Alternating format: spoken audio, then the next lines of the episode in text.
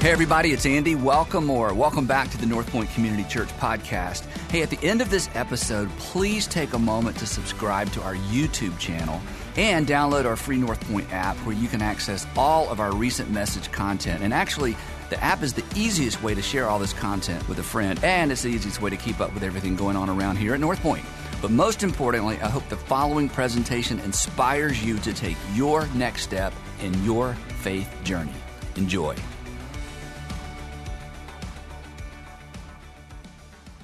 So, if um, you are in the middle of a difficult season of your life, um, uh, maybe something going on in your marriage, maybe there's you fear there's something going on in your marriage, you can't quite put your finger on it, but there's just it's just an overriding concern, and he or she isn't willing to talk about it, and it just kind of sits there with you every day, all day, every day. Maybe you just went through a tough breakup, and you thought he was the one, she was the one, and then you discovered, or you, it just it just is falling apart. And you're thinking, there it goes again. And is there ever going to be anybody for me? Maybe something to do with your job. It's not the job you thought it was going to be. They're not the people you thought you were working for. Maybe you're looking for a job. Maybe you're looking for a job again. Uh, maybe it's a medical crisis and the doctors are doing their best, but there's just there's just unanswered questions, and, and, it just sits there every single day, even though you're working and trying to function. There's just just the questions, and it just you know, it just presses you down. You feel like you're literally under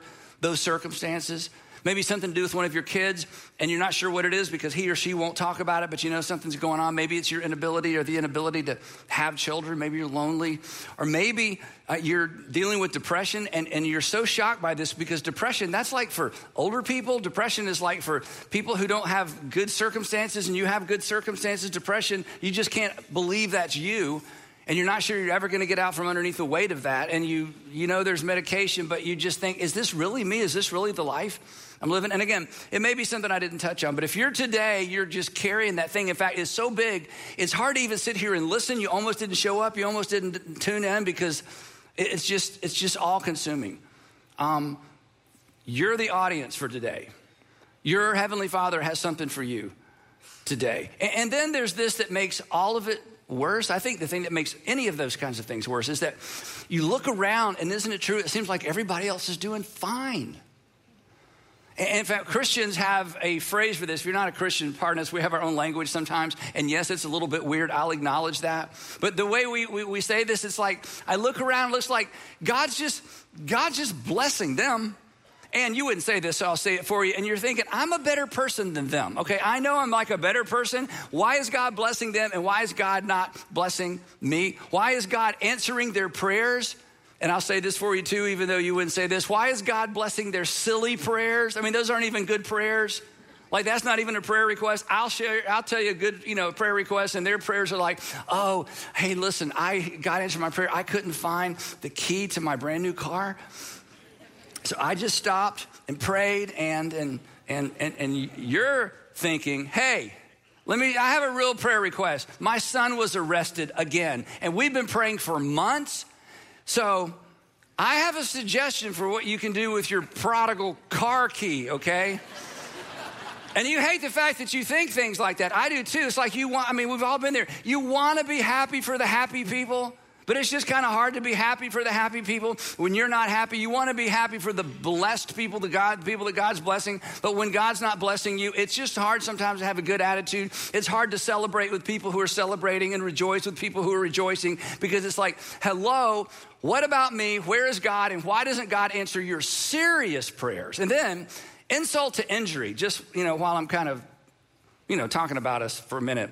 The, the excuses sometimes that, that Christians make for God when God doesn't come through for you. I mean, I don't think they ever internalize this when God doesn't come through for them. But when God's not coming through for you, there's there's something in some of us sometimes that want to kind of back away from your pain and back away from what's going on with you and kind of give you hallmark God. You know, there's hallmark God, and then you know I got to go. You know, everything everything happens for a reason. Bye. See, I hope you figure out the reason. You know, and maybe this is true, but it's not helpful when somebody says that. Or, you know, maybe God's trying to teach you something.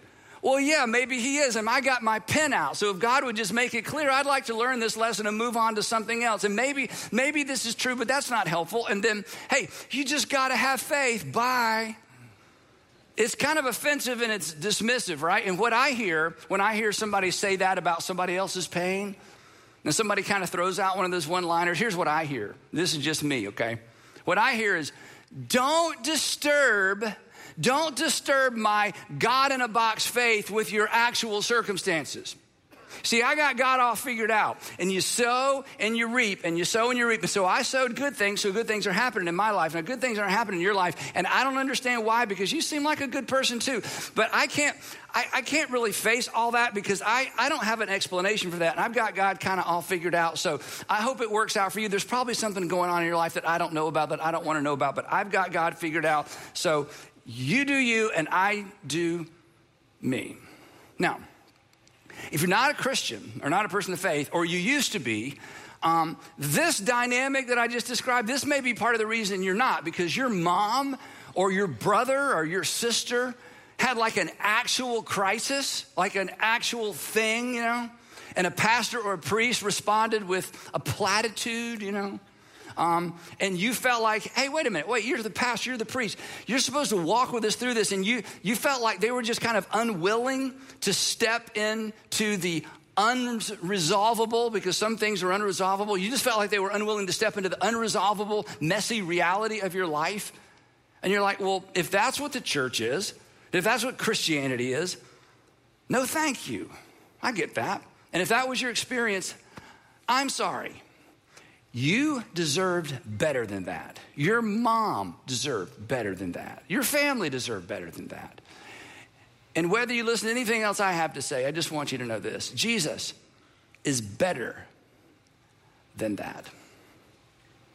Today, we're wrapping up our series, three part series, Under the Circumstances, holding on to God when it appears God is no longer holding on to you. And in this series, we are exploring the question, not answering it, we're exploring the question what do our circumstances say about the love of God? And what do your circumstances say about the presence of God?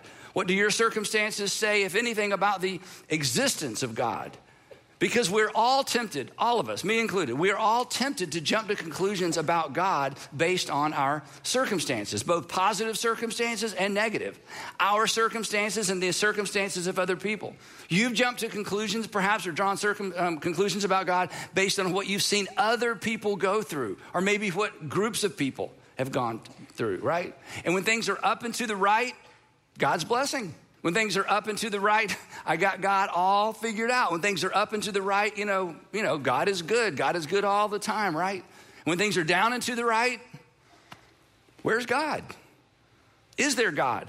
What am I doing wrong? Or what did I do wrong to somehow deserve this? Now, if you have to leave early or tune out early, I hope you don't. I just want to go ahead and give you the bottom line. This is so important. Circumstances, regardless of how negative they are, circumstances, regardless of how extreme they are, circumstances do not have to be an off ramp to faith. Jesus went out of his way to create a scenario to make that very point. If you missed part one of this series, you need to go back and watch it. Jesus went out of his way to create a scenario to prove to us and to give us an example that the most negative circumstances imaginable do not have to be an off ramp to your faith. And today, we're going to discover that Doubt and doubts don't have to be an off ramp to our faith either. Exhibit A John the Baptist. In fact, John the Baptist story is a reminder that actually that doubt and doubts are baked into the story of Christianity. That if you have doubts, there's nothing wrong with you. You are probably right where you need to be and you're going to discover yourself in today's story. Because like Lazarus, John the Baptist was actually one of Jesus' favorite people. We discovered that in week one about Lazarus. John the Baptist, is one of Jesus' favorite people. Um, they were probably cousins. And when I say that John the Baptist, who was clearly a historical character, a figure, um, other first century writers talk about John the Baptist. But when I say John the Baptist was one of Jesus' favorite people, I mean, get this. This is something that Jesus said about John the Baptist, not when he was in the audience, like he was bragging on him. You know, you people brag on people when they're there. Jesus is miles away from John the Baptist, and here's what he says to an audience about cousin John. This is amazing. I say to you, Jesus said, I say to you, among those born of women, there is no one greater than John the Baptist. Are you kidding? This is Jesus of Nazareth saying, Let me tell you about the greatest person who has ever lived so far. It's my cousin, John the Baptist. He's the original goat. He is the original greatest of all time. This word actually is mega. He's like a mega man. And the fact that Jesus would say this about John the Baptist is what makes what transpired so confusing or maybe for you today, it's what makes what happened to John the Baptist so encouraging. Now, if, as you probably know if you've been around church, John the Baptist um, took on the role of a prophet, which meant there was no nuance. Everything was good or it was bad. There's no in between. There's no gray. There's no compromise. Um, he called it as he saw it. He was not shy. He was not capable of compromise. So when King Herod Antipas, King Herod Antipas decided to, let me tell you who he is, first of all. King Herod Antipas was the son of Herod the Great. Herod the Great was the Herod who had the uh, babies in Bethlehem slaughtered. And then he had several sons. He had several, he had a huge family. And this was one of his sons who actually, he wasn't a literal king, but he was a ruler. So sometimes he was referred to as King Herod Antipas. So anyway, when King Herod Antipas decided to marry his brother's wife, um, John decided, okay, I got I to talk about that. And I got to talk about it publicly because that was against the law. You couldn't marry your brother's wife, even if they were divorced. And not only that, he's the king. And as the king goes, you know, so goes society. And besides that, this relationship between Herod Antipas and his brother's wife started as an affair in faraway Rome. Then they show up together back in Judea. And it's like, she says, honey, I'm, you know, I'm leaving you for your brother. And to make it even more complicated, you're going to have to follow this. Herod's brother's wife, Herod's brother's wife, Herodias, everybody was named after Herod the Great. Herod's brother's wife, Herodias, was his sister's daughter. Follow that? Herod Antipas married his niece. I know. It's like even now that's a thing, right? Okay, back then that was like a thing thing. He didn't marry your niece, right? Um, and again, John the Baptist speaks up because it's like, no, this is against Torah. It's against the law. It's gross and it's, you know, it's not good for society. And as the king goes, so goes society. So John the Baptist would talk about this in public. I mean, maybe, you know, they're carting and Herodias or Herod Antipas through the, you know, through the streets on one of those things they would carry on slave, shoulders of slaves. That's how they traveled because they were above the ground and the dirt, you know, was muddy and didn't get, you, get your feet muddy. That's what they did. And they had little shades pulled. And, you know, they're going through this town and, and they hear John the Baptist, adulteress, adulteress, adulteress. I mean, he just, it's like, he just called him out and he's, and in his mind, he's doing the right thing. I mean, he's speaking truth to power, right? This is what he would say, literally. We, we were told in the text. This is amazing. Mark tells us, and Mark was Mark got all of his information from Peter, who was there for all this. It is not lawful for you to have your brother's wife. I mean, it's not just you're committing committed adultery. It's not lawful for you. You are breaking Torah. You are violating God's standards. You are unceremon- you are ceremonially unclean. It is not lawful lawful for you to have your brother's wife. So, as you might imagine, Herodias, the new wife, nursed a grudge against John and wanted to kill him. Of course he did. But there was a problem. But she was not able to do so because Herod feared John. And one of the reasons he feared John is because John was the most popular person in Judea pretty much at the time that when John the Baptist began baptizing in the Jordan River, the text tells us that all of Judea and all of Jerusalem went out to hear John preach. Now, that was hyperbole, but if only 10% of the population or 15% of the population showed up to hear John preach and teach, thousands, tens of thousands, everybody knew who John was, and Herod's like, okay, we're not touching this guy. If we touch this guy, there's, there's going to be trouble in the land. He was not able because he feared John and he protected him specifically from Herodias, right? Knowing him to be a righteous and holy man. I mean, Herod Antipas knows, okay, what I did was not cool at all. It did violate God's law. Um, I know what I would think about somebody else doing this. So he knew he was guilty. So when Herod, when Herod heard John, this is amazing. When Herod heard John, because he'd love to hear him speak, he was greatly puzzled. And yet he liked to listen to him. So we don't know if he stood in the back of the crowd or if he disguised himself because rulers would do that from time to time to find out what's going on with the people. But he would listen to John and he knew he was a holy, righteous man. He's the most popular guy in Judea. And he didn't understand everything John taught, but he knew there was something to this guy, right? Well, eventually, um, Herodias has her way, and she at least convinces her husband to have John the Baptist arrested. So John the Baptist gets arrested by, um, by Herod's men, and Herod, and wisely, does not imprison him in Jerusalem where Herodias could get to him. He imprisons John the Baptist in a desert dungeon down in the uh, Jordan River Valley, far away from the city of Jerusalem. But it is a miserable, miserable, miserable place to be. And perhaps, I think, he put him there to protect him from his new wife. And this is when the story goes completely off the rails. This is when the story gets extraordinarily confusing or perhaps extraordinarily encouraging. You ready for this? Now, when Jesus heard that John, cousin John, now when Jesus heard that John, the most popular man in Judea, righteous man, everybody knows he's a good guy. When Jesus heard that John had been taken into custody, what do you think Jesus did? For the goat, for the greatest man of all time, who leveraged, I mean, John actually leveraged his own popularity to launch Jesus' ministry. Remember this? Remember, John the Baptist has thousands and thousands and thousands of people coming to hear him and preach and teach and baptize in the Jordan River Valley.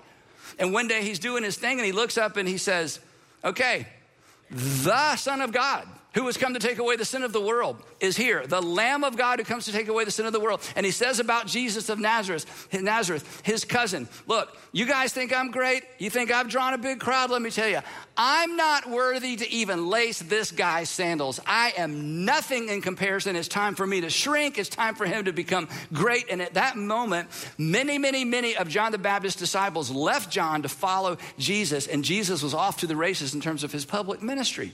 So, John the Baptist, I mean, he's the forerunner, he's the warm up act for Jesus. And of course, Jesus is extraordinarily grateful for John the Baptist. So, when John is arrested and taken into custody, what do you think he did? I mean, spring him, bust him out, Send an angel to bust him out. Send some friends, you know, bake some brownies and visit him at least. Uh, loaves and fish, you know, or turn Herodias into a loaf and feed her to the fish. I mean, there's all kinds of things, you know, Jesus could have done. This is so strange. And Matthew, who's there for all this, Matthew was a tax collector who had people who worked for him, scribes, who scribed everything down. That's why Matthew's gospel account is so full of detail. Listen to how Matthew explains what happened. Now, when Jesus heard that John had been taken into custody, he withdrew. If we had a map, it would illustrate just how much he withdrew. He withdrew to Galilee. Leaving Nazareth, he went and lived, not visited, not vacationed, he went and lived in Capernaum. If you had a map of the Holy Land, Judea and Jerusalem is in the south, Jesus left the south, left Judea, went all the way to Galilee, and went as far north into Galilee as he possibly could. He gets to the Sea of Galilee and he goes all the way up to the very tip top of the lake. He's by walking distance, he's close to 200 miles away or more from John the Baptist. And he wasn't already there when he heard. This is what's amazing. When he heard what happened to John, Matthew sandwiches t- these two ideas together almost in a single sentence. Jesus automatically and immediately withdrew to Galilee. And get this, he settles he settles in Capernaum, which is a beautiful, beautiful fishing village on the north end of the Sea of Galilee. John the Baptist is arrested, put in a dungeon. Jesus went to the lake and he didn't just go for the weekend, he went and he lived there with his guys. The opposite direction while John is sweating it out in a desert dungeon. Now, here's the question.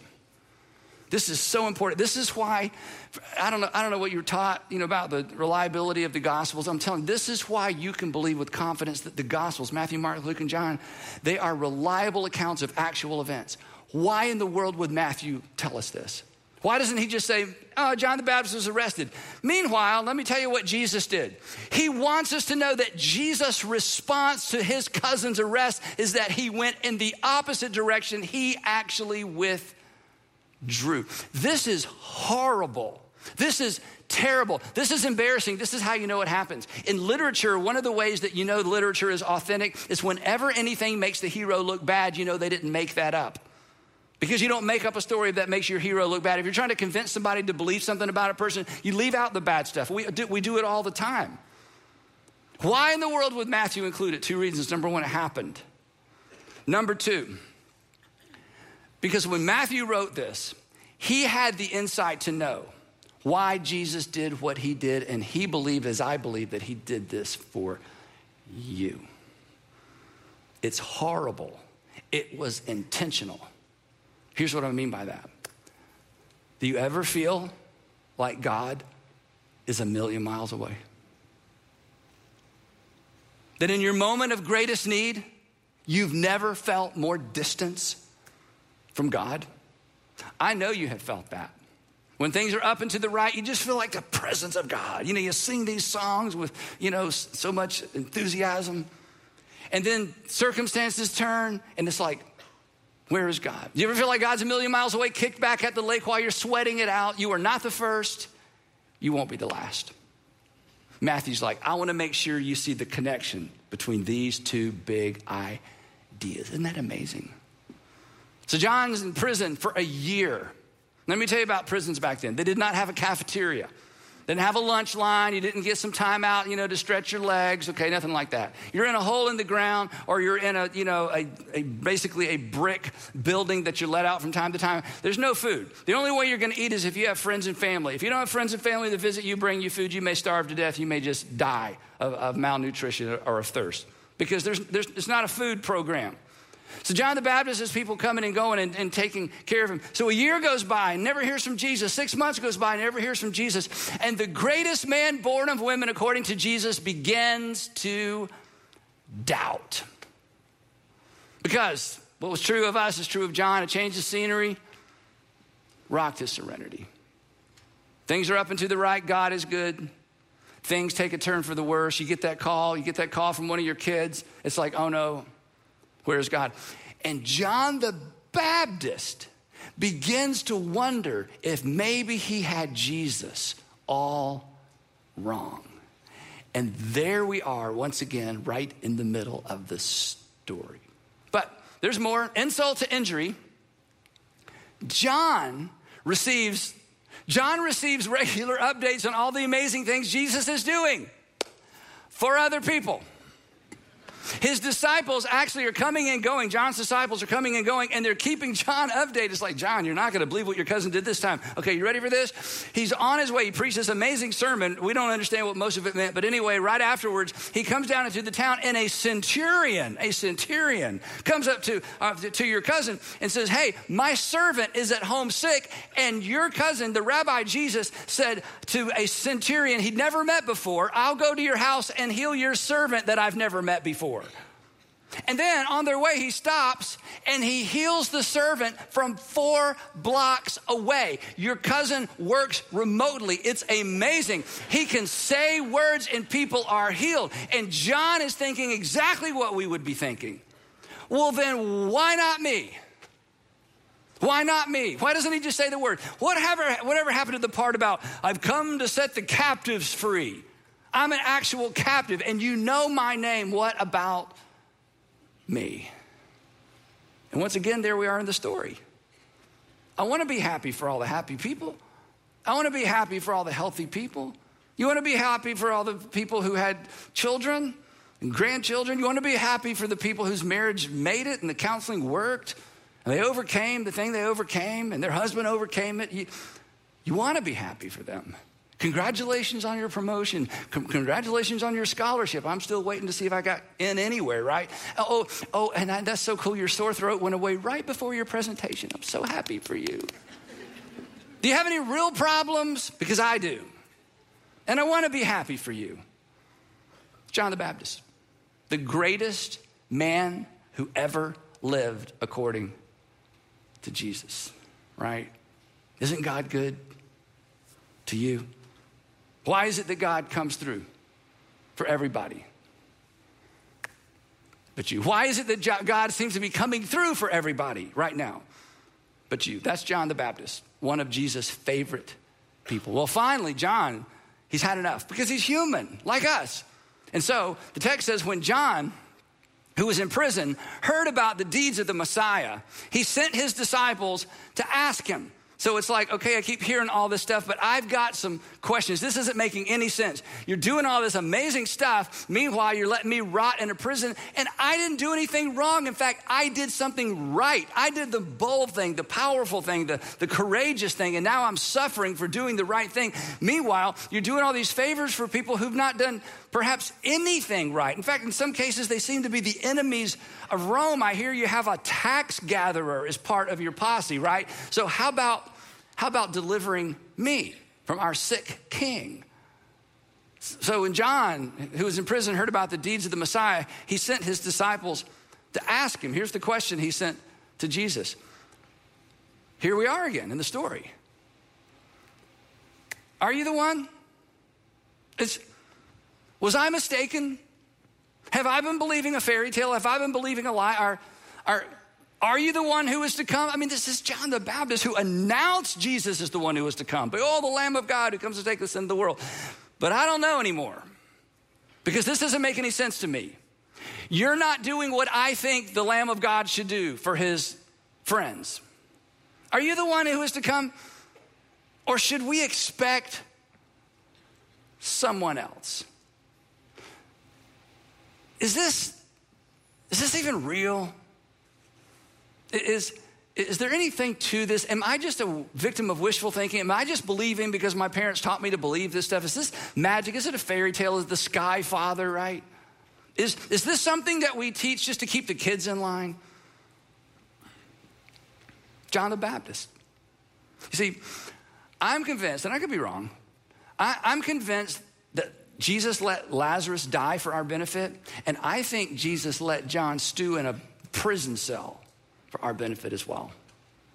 Did, did Jesus love these men? Are you kidding? Do you remember the story of Lazarus? When the servant comes to tell Jesus that Lazarus is sick, remember this part? The servant says to Jesus, Jesus, the one you love is sick. Didn't even have to use Lazarus' name. Did Jesus love these men? Yes. Does Jesus love you? Yes. Does this make sense? In a way, yes. In a way, no. But did Jesus love these men? Yes. Does Jesus love you? Yes. So they come to Jesus and they say, um, Hey, they finally find Jesus. He's with a crowd again. And they're like, Hey, Rabbi, cousin John has some questions for you. He, he, he wants to know, and this is a little bit embarrassing. Please don't judge him too harshly, but it's been a year and a half. Cousin John wants to know are you, are you who he told everyone you are? Because he has his doubts. And to be honest, we're, we're wondering ourselves. and here's what Jesus said Matthew, again, who recorded all this. Jesus said to John's disciples, Go back and report to John what you hear and see. to which they thought, okay, that's not like really encouraging. We want to let you know we've been doing that all along. He's not encouraged by all the things you're doing for everybody else that you never met until they ask. And John, Jesus is like, no, no, I want you to go back and tell him what you hear then see. And I want you to tell him this specifically. Tell cousin John, tell, tell the prophet, tell him that the blind receive their sight. This is, this is unheard of. This is remarkable. And, tell him that Men and women who've never walked before are walking, and those who had leprosy are cleansed, and the deaf hear, and the dead are raised. And they say, okay, we'll, we'll tell them. They write it down, remember it, and they leave. And then, this is the best part. Then Jesus says something for us. He addresses the crowd. But he doesn't say this for the crowd. He says this for me, he, he, says this for us. For those of us who wonder if God knows and wonder if God really cares. To, to those of us who are disheartened by his inattention, his lack of attention, or his seeming lack of attention and lack of care. He, he says something for those of us who feel like we're waiting in the dungeon. And, and we, we don't have a court date. In fact, we don't have any representation. It looks like it's just going to go on and on and on and on, and there's no end in sight. And we're starting to doubt, and it's wearing away on our faith and our confidence in God. And Jesus looks at that audience, but he says this for you, and he says for, this for me. He says this for us. And this is amazing. I, I'm going to read it to you, but I got to say one more time. Nobody would make this up. Nobody in the first century could make this up. Jesus looks at them and speaks to us, and he says this it's amazing. Happy or blessed is anyone of any generation. Blessed is anyone who does not stumble on account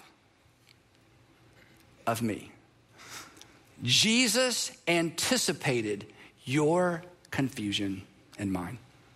Jesus anticipated our doubts.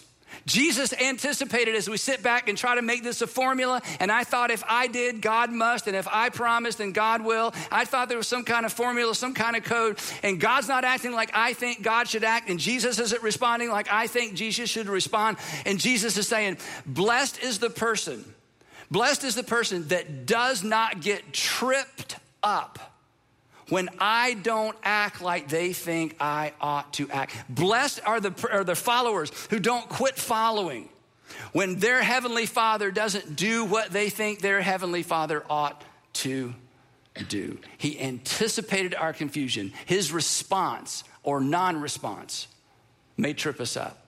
His response or non response may cause us to doubt. It might tempt us to walk away, and that's unnecessary. And I want to say this to some of you today because you're right on the edge of that. You're reaching for the doorknob to go, okay?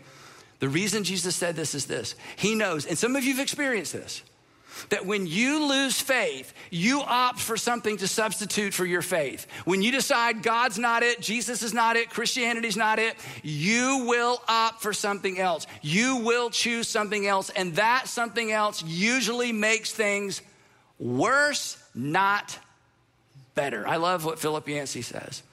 I don't, I don't, even, I don't even remember which book this was from, but I, I, I just hang on to this. He says, The only thing worse, the only thing worse than disappointment with God is trying to navigate disappointment without God.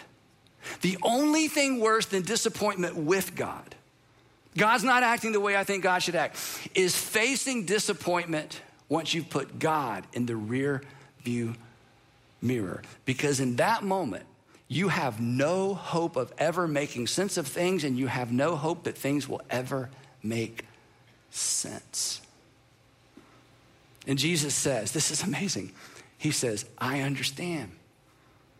I understand how my behavior I understand how the inactivity of the Heavenly Father, I understand how unanswered prayer may trip you up. Blessed is the one who doesn't allow themselves to be tripped up. Happy, happy is the one who does not confuse my silence for my absence. Ha- happy is the happy is the follower who follows anyway. Happy is the believer who continues to believe anyway. And then John's disciples leave to go tell John the good news. Jesus makes the comment I just read. And this is when he says to the audience, because they're confused, like, why don't you go with them? Why don't you do something? We love John the Baptist. I mean, John the Baptist is a legend. Why don't you do something? And Jesus assures them, He says, nah, I, I, I, get it. I understand how, how my behavior is so confusing to you. So let me just assure you this is when he says it. I say to you, among those born of women, there is no one greater than John the Baptist. He's the best, he's one of my favorites. But I'm not going to rescue him. And he didn't. And he may not rescue you either but you don't have to stumble away from Jesus, your Savior. God may answer your prayer. He may answer it in a way you don't expect. He may answer your prayer in the timing that's not your timing. I, I get all that. But there may be a no. There may be a no rescue. Does that mean God doesn't care? Does that mean God is silent? Does that mean God isn't up to something? Absolutely not. Jesus arranged these scenarios, these narratives, these actual historical incidents for our benefit. Happy are those who face adversity, trust anyway, follow anyway, and don't stumble away from God, their Father.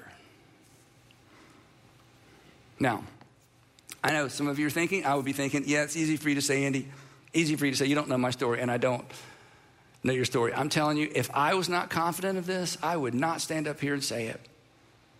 And if I was that other kind of preacher, I would get up here and say, No, if you trust in God, it's all gonna work out. You're gonna get a bow. And then over time, we just chase off all the people who don't have a bow. We just have a big church full of people with bows. And everybody, they look around, everything's working out. We must have more faith than everybody else. That is not Christianity. That is not the gospel. You do not find that in the teaching of Jesus. What you find is two of his favorite men. He let suffer and yet he was as active as he has ever been. And here we are talking about him 2,000 years later. But I wouldn't get up here and say it if I wasn't confident. So on Sundays, I get here early, as you might imagine, and one of my things I like to do is just walk around the auditorium and meet people.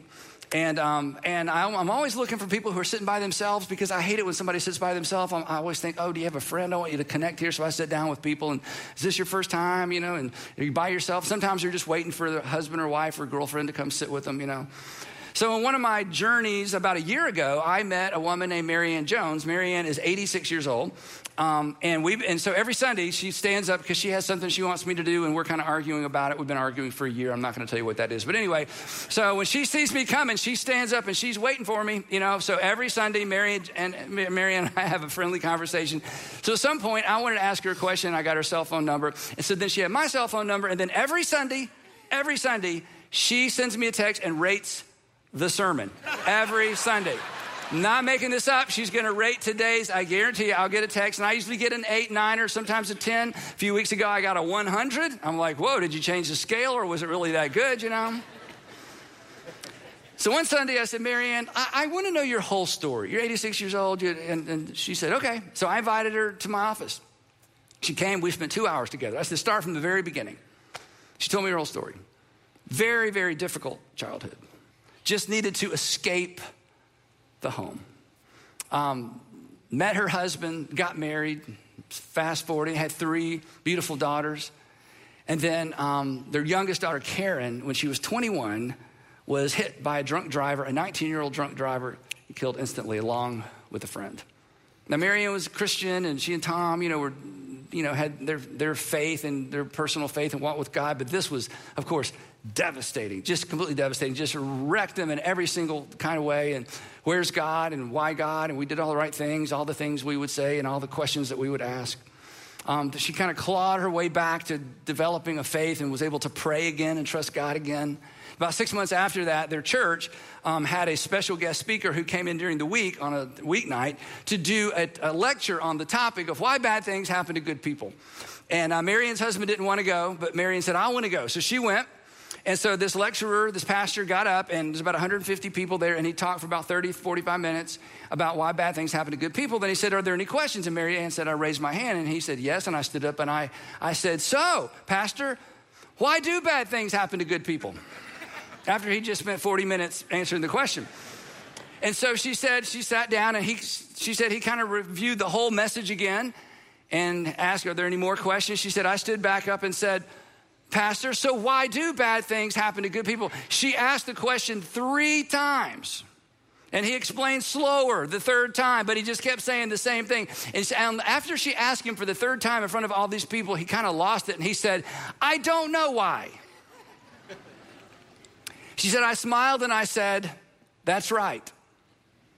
We don't know why. And then she sat down. In 2009, her oldest daughter was diagnosed with a rare form of breast cancer.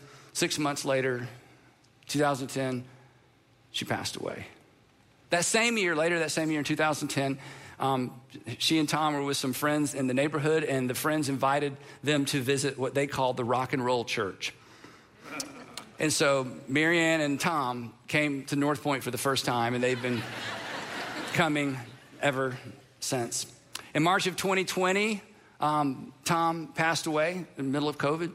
They celebrated his life in their garage.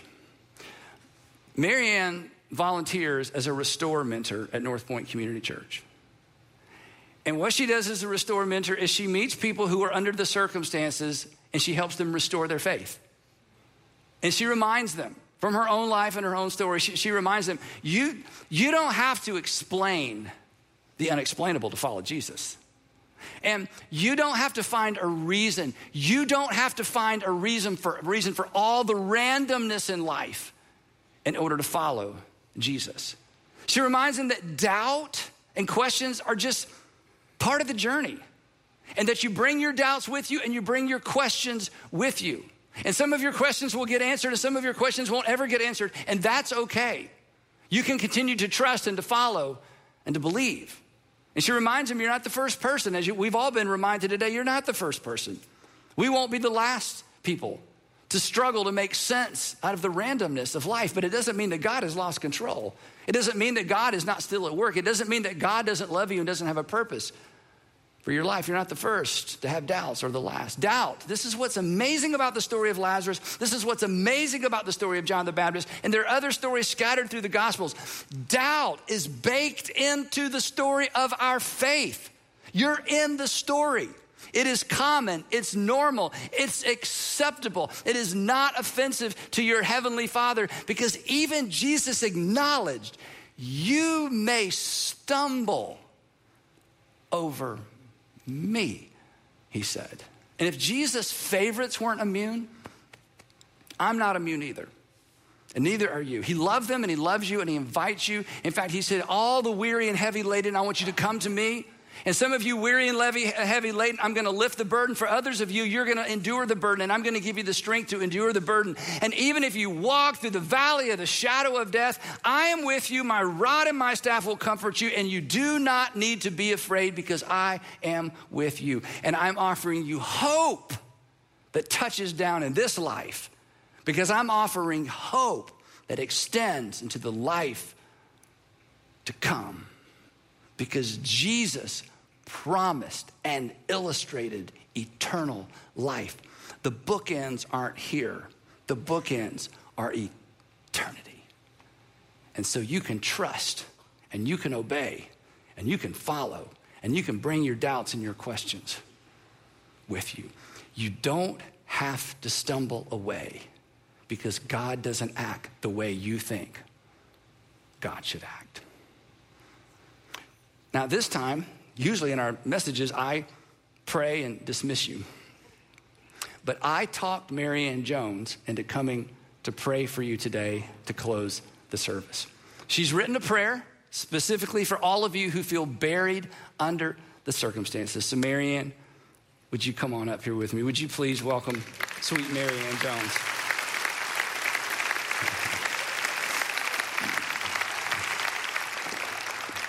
I asked Marianne to just write a prayer and to read it to you. And she says she would be happy to do it, even though she's not a public speaker. Marianne. I can't believe I allowed Andy to talk me into doing this. but here is what I know. I'm going to put my glasses on. Time and trust have shown me how amazing God truly is. I so believe Jesus will turn your brokenness into joy if you let Him. It's a wow when it happens. It brings joyful tears to my eyes just thinking about it. I would like to pray for you now. Heavenly Father, Thank you for giving me a chance to share a little of my story through Andy. We give you praise and thank you for this day. Help us through our anger, blaming you when we feel totally broken. Help us see with open eyes that you did not cause our anger, our brokenness.